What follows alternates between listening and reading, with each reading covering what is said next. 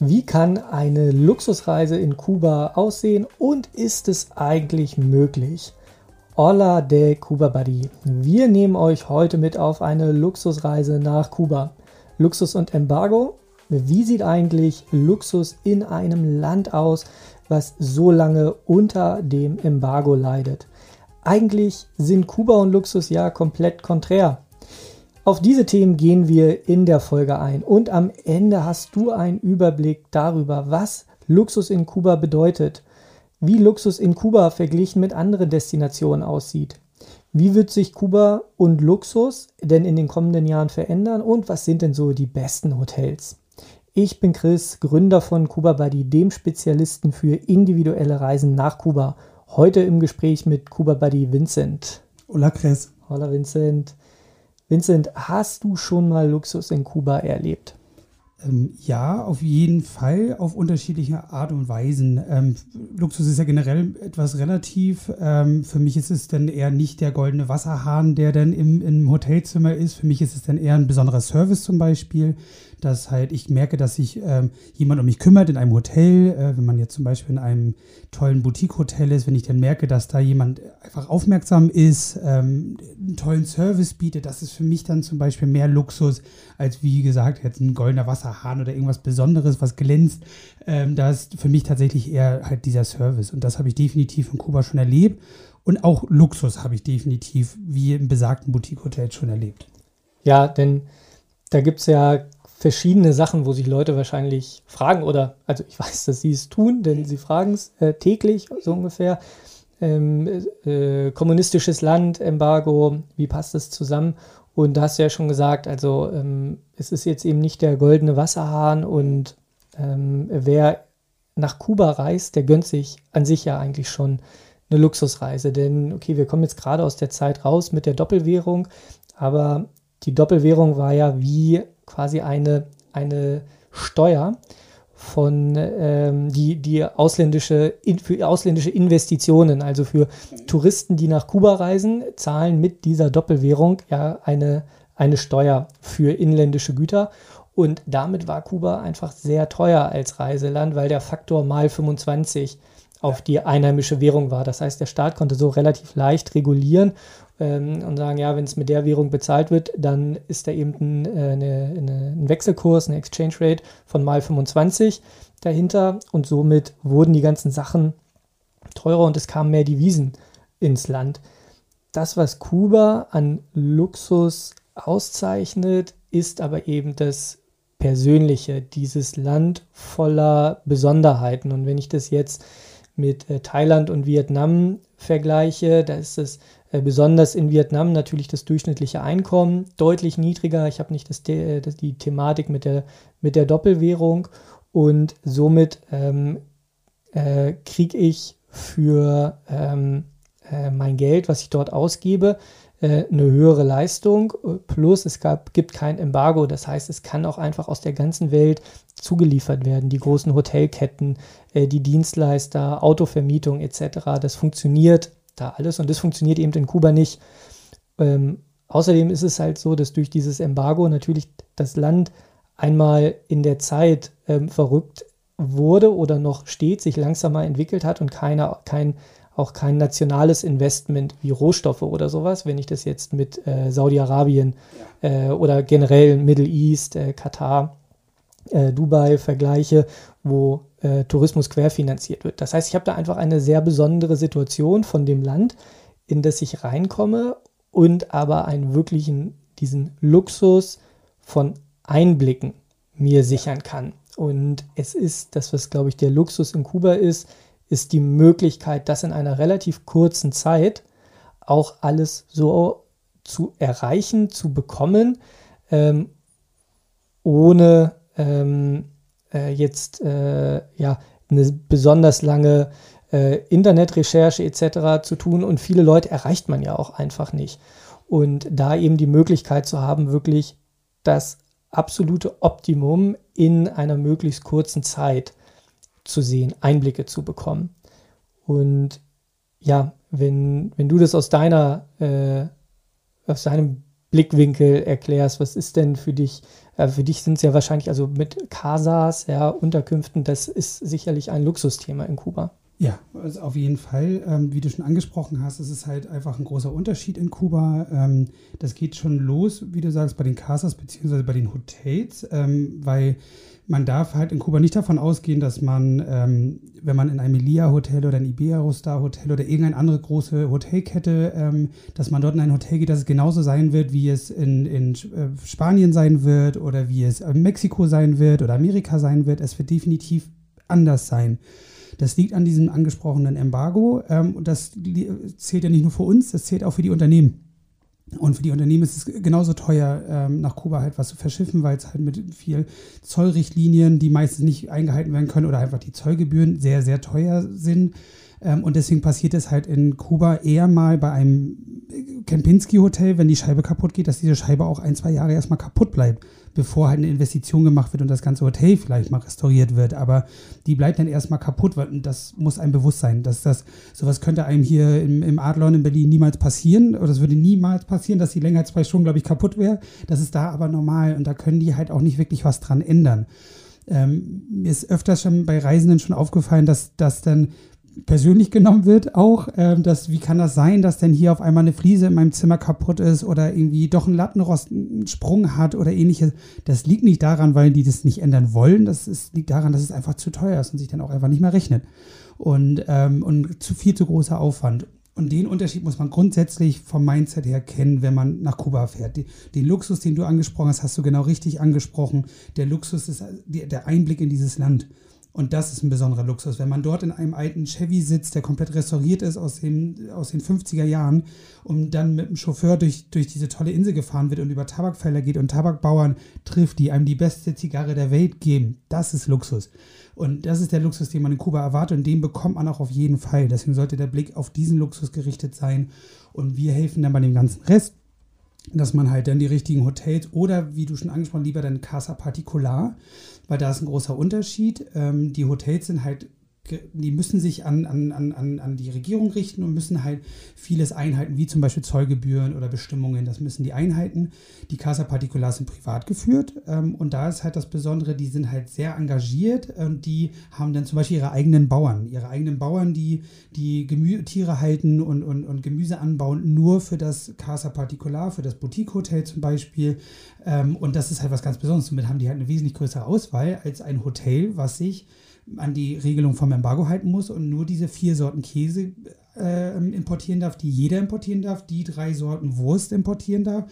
Und deswegen wird man die halt überall bekommen, außer halt natürlich bei jemandem, der so engagiert ist wie so ein Casa Particular.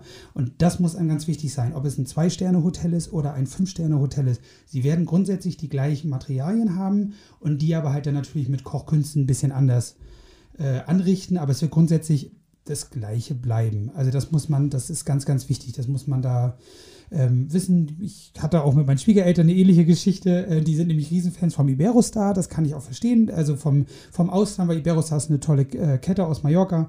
Ähm, die gehen immer sehr, sehr gerne in Iberostar und waren dann aber trotzdem sehr überrascht, dass für einen doch sehr, sehr hohen Preis ähm, sie in dem Restaurant trotzdem die gleichen Dinge gekriegt haben, wie wir vorher in einem normalen staatlichen Restaurant, wo, wo so ein Teller irgendwie 4 Dollar gekostet hat und nichts Besonderes war. Und das war dann im, im Iberostar der gleich, das gleiche. Also das gleiche Essen, nur ein bisschen schicker angerichtet. Ähm, und das hat sie dann doch ein bisschen überrascht, aber das ist halt leider so. Also das, da können die auch nicht viel machen. Genau, ich glaube, das ist wichtig, dass wenn man ähm, ja, mit dem Gedanken spielt, nach Kuba zu fahren und zu sagen, okay, ich will es wirklich top haben, sich darauf einlässt, was möglich ist, also ähm, welche Stärken hat das Land und ja. ist es was, was mich anspricht? Und dann sagt, ja, okay, bin ich dabei und wir kriegen in Kuba tolle Reisen hin, die also die den Rest des Lebens in, in Erinnerung bleiben. Aber ja. wenn ähm, es gibt bestimmte Sachen, wenn ich jetzt eben sage, ich will wirklich das Top-Spa haben und ich will das allerbeste Essen haben, dann ist Kuba einfach nicht das Reiseland dafür, weil das können andere Länder besser. Aber wenn du eben sagst, okay, ich will eben genau dahin und ich will sehen, wie ist es eigentlich der Biobauer in, ähm, äh, in Vinales, der alles selbst anbaut und äh, ein Zweizimmer Boutique Casa Hostel hat oder eben in vielen anderen Destinationen, wo wir sind, wo wir diese persönliche Geschichte und viel von diesem Entrepreneurtum, also dieses ich bin Unternehmer, Unternehmerin und in dieser Situation habe ich etwas aufgebaut, was einfach einmalig ist und es sich, man sich den Luxus gönnt, 10.000 Kilometer weit weg zu fliegen und genau das alleine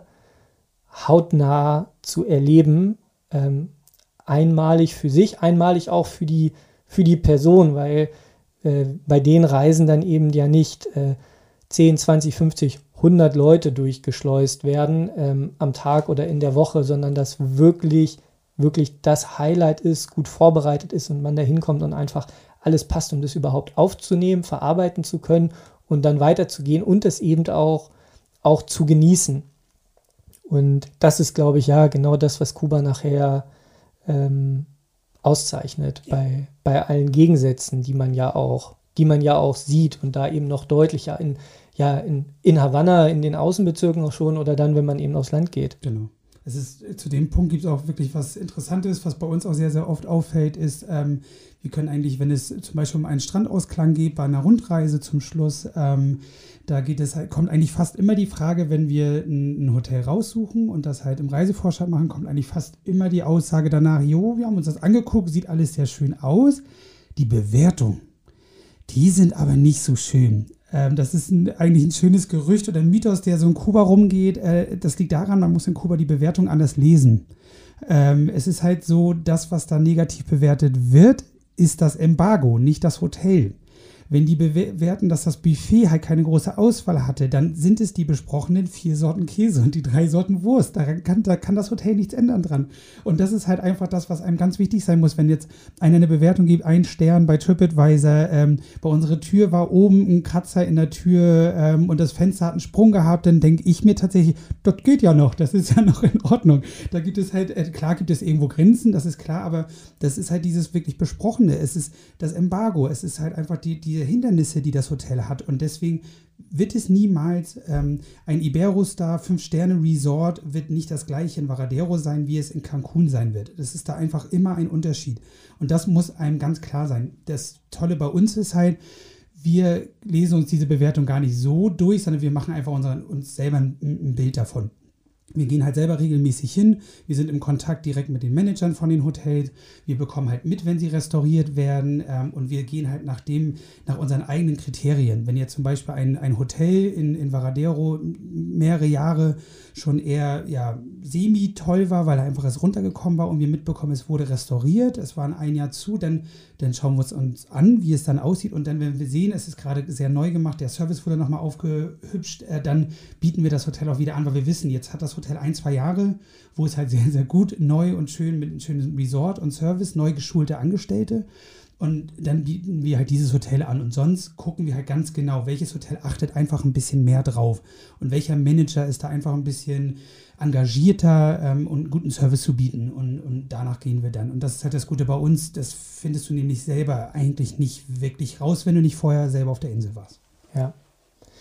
Und wie sieht es denn aus? Also Hotels haben wir, haben wir auch schon eine Folge zu gemacht, können ja. wir wahrscheinlich auch äh, fünf zu machen.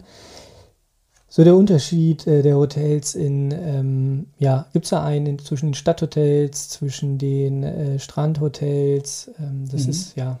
Ähm, großen Unterschied. Ähm, das liegt daran, dass Fidel Castro in den 70er Jahren hat er die Infrastruktur ähm, ein bisschen geändert. Er hat den Tourismus ein bisschen ausgebaut an den Strandregionen. Ähm, ganz auf der nord nördlichen Seite der Insel hat er Varadero, Cayo Santa Maria, Cayo Coco, äh, Santa Lucia. Das wurde halt alles richtig systematisch, wo die Infrastruktur da, dort aufgebaut. Es wurden Autobahnen über, übers Meer ge, gebaut und dann wurden überall systematisch All-Inclusive Hotels an den wirklich schönen Flora- und Fauna-Gebieten ähm, ähm, errichtet. Ähm, was einerseits sehr tolle Sache, dass man halt mitten in dieser Flora und Fauna halt in so einem Hotel sein kann und das halt miterleben kann. Andersrum wurde halt gleichzeitig auch in den Strandregionen, zum Beispiel Casa Particulars, eigentlich grundsätzlich verboten. Es sind sehr, sehr wenig Lizenzen, die in Varadero vergeben worden sind oder in Guadalajara, wo man halt äh, in ein Casa Particular gehen möchte. Warum spreche ich das so an? Weil es für mich persönlich auch, also ich, wie du auch vorhin schon selber sagst, Casa Particulares haben für mich einen höheren Luxus. Ich brauche kein All-Inclusive, ich brauche nicht unbedingt zu wissen, dass ich immer meinen Teller übermäßig vollfüllen kann, sondern ich finde es schöner, wenn ich einen Teller bekomme, der mit regionalen Essen ist, äh, mit einem besonderen Service von so einem Casa-Besitzern, die stolz sind, ihr Haus zu vermieten. Das ist für mich dann mehr Luxus. Ähm, deswegen ist das in den Strandregionen manchmal ein bisschen schwierig. Ähm, und das ist halt einfach dieses, dieser Unterschied.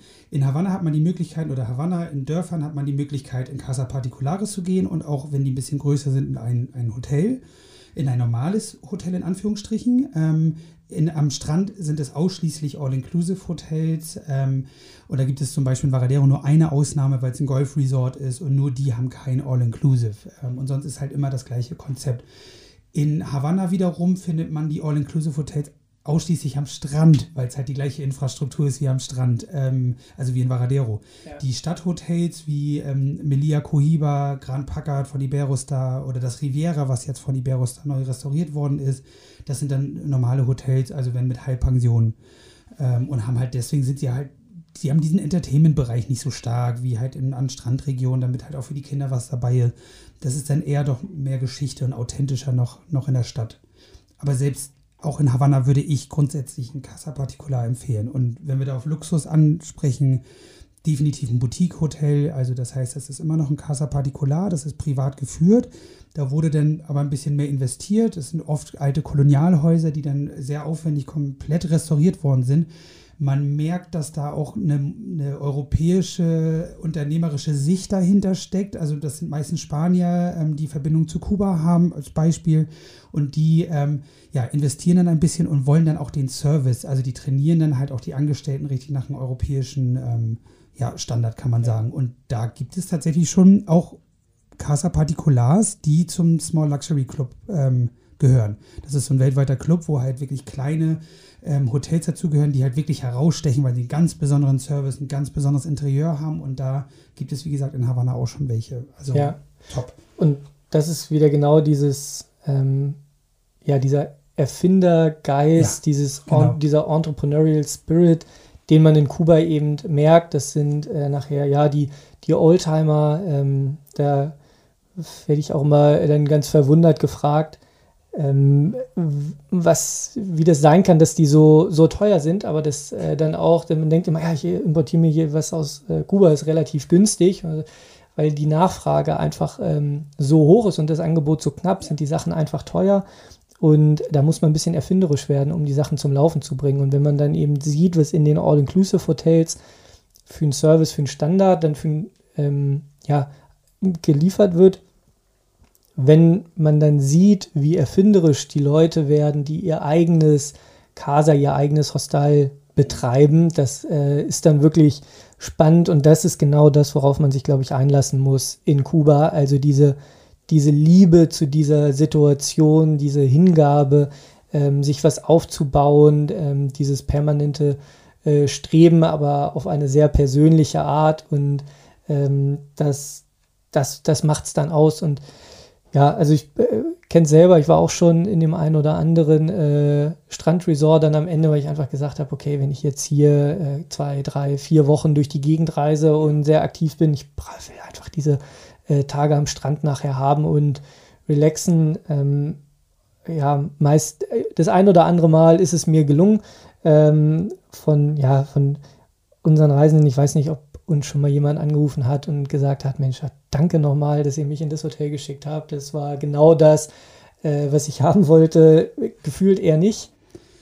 Nee, und wir haben schon das Beste ausgesucht in der Ecke. Das also ist es ist dann, wenn man nachher natürlich, da ist man in dieser, ja, ähm, in dieser Zwickmühle, man will irgendwie Strand und man will Ruhe und man will auch einfach sich um nichts kümmern und abschalten, ähm, dann gibt es da gute Optionen, die man, also dann finden wir auch da halt die richtigen Optionen, aber einfach auch da mit dieser gewissen Liebe, mit dieser Muße, Toleranz dann halt reinzugehen und zu sagen, okay, ähm, es, es ist, was es ist und genau das nehme ich aber auch mit, wenn ich nachher wieder, in, wenn ich wieder äh, in unserer ähm, Gesellschaft bin, mit diesem äh, permanenten Zugang zu eigentlich allen Ressourcen, Sachen austauschen zu können, online bestellen zu können, etc. Einfach äh, ja das umzusetzen, was man, was man umsetzen will.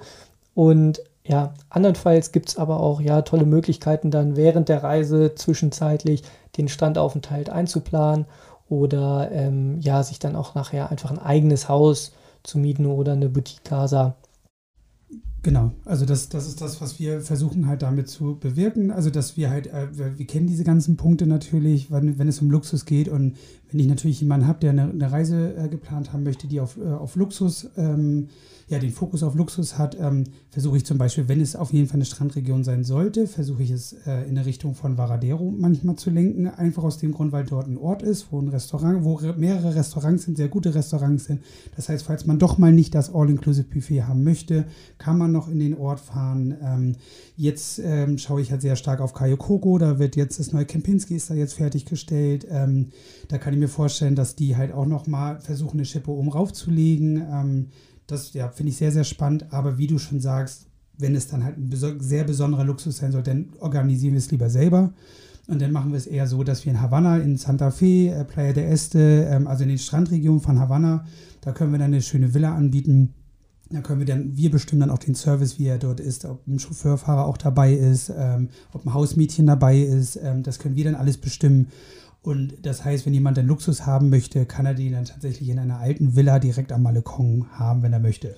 Ja. Und das ist dann Luxus und das kriegen wir dann auch hin. Ja, und wenn man die Bilder, wenn man die Bilder sieht, ja. ähm, tolle Kronleuchter, Kolonialstil, ja. man blickt über den Essenstisch äh, raus aufs Meer. Es ist also so sowohl in Havanna als auch nachher eben da am Strand ist alles, es ist sehr privat, es ist wirklich Luxus in dem Sinne, dass man einfach einen Einblick in diese Welt bekommt, die man wahrscheinlich, den man wahrscheinlich diesen Einblick, den niemand anders bekommt und den man auch nirgendwo anders bekommt. Und wenn man es dann noch schafft zu reflektieren, dann ist es ähm, also eine, eine unvergessliche Reise. Ähm, wenn, ja, ich hatte ja schon gesagt, so ein paar, paar Sachen hat Kuba zu bieten. Also einmal diese ja, sehr materiellen Sachen äh, wie äh, Oldtimer oder äh, wenn man dann in private Boutique-Unterkunft geht, äh, diesem Kolonial-Flair, alles liebevoll restauriert. Ähm, wenn man nachher mit einer Gruppe unterwegs ist, die, die äh, Luxusreise in einer Gruppe von uns, wo wir dann eben auch ja die vielen Kontakte, die wir haben im Land, ähm, dann da eben mit einfließen lassen.